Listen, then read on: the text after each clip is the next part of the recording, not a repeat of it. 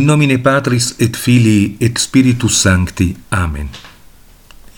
Ora, la sublime gloria della Santa Messa è oggetto di tale odio da parte di Satana che ispirò i due apostati, Lutero e Calvino, a denunciarla, privando così i loro seguaci e tutti i membri delle sette protestanti successive dei suoi effetti salutari.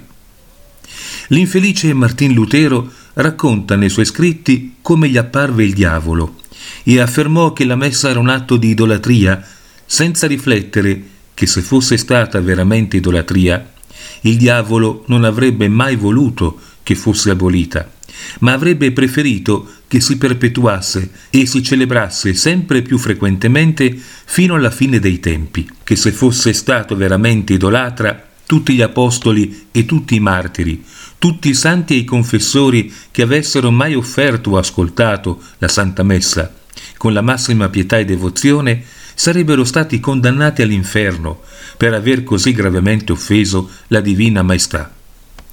L'odio del diavolo per il santo e perpetuo sacrificio è sfociato di nuovo oggi in un ritorno alle eresie protestanti in seno alla Santa Chiesa stessa, così che la maggioranza dei cattolici, almeno in Europa, non sanno più a cosa partecipino la domenica o in quelle occasioni in cui si degnino di presenziare alla Santa Messa. Noi, tuttavia, che conosciamo il privilegio a cui prendiamo parte, come celebranti, come assistenti o come comunicanti, dobbiamo meditare nuovamente sui suoi misteri, attraverso una comprensione sempre più profonda della sua natura sacrificale, e così assistere e viverla per renderci meno indegni dell'amore di nostro Signore, che l'ha stabilito per la salvezza delle nostre anime. Amen. In nomine Patris et Filii et Spiritus Sancti. Amen.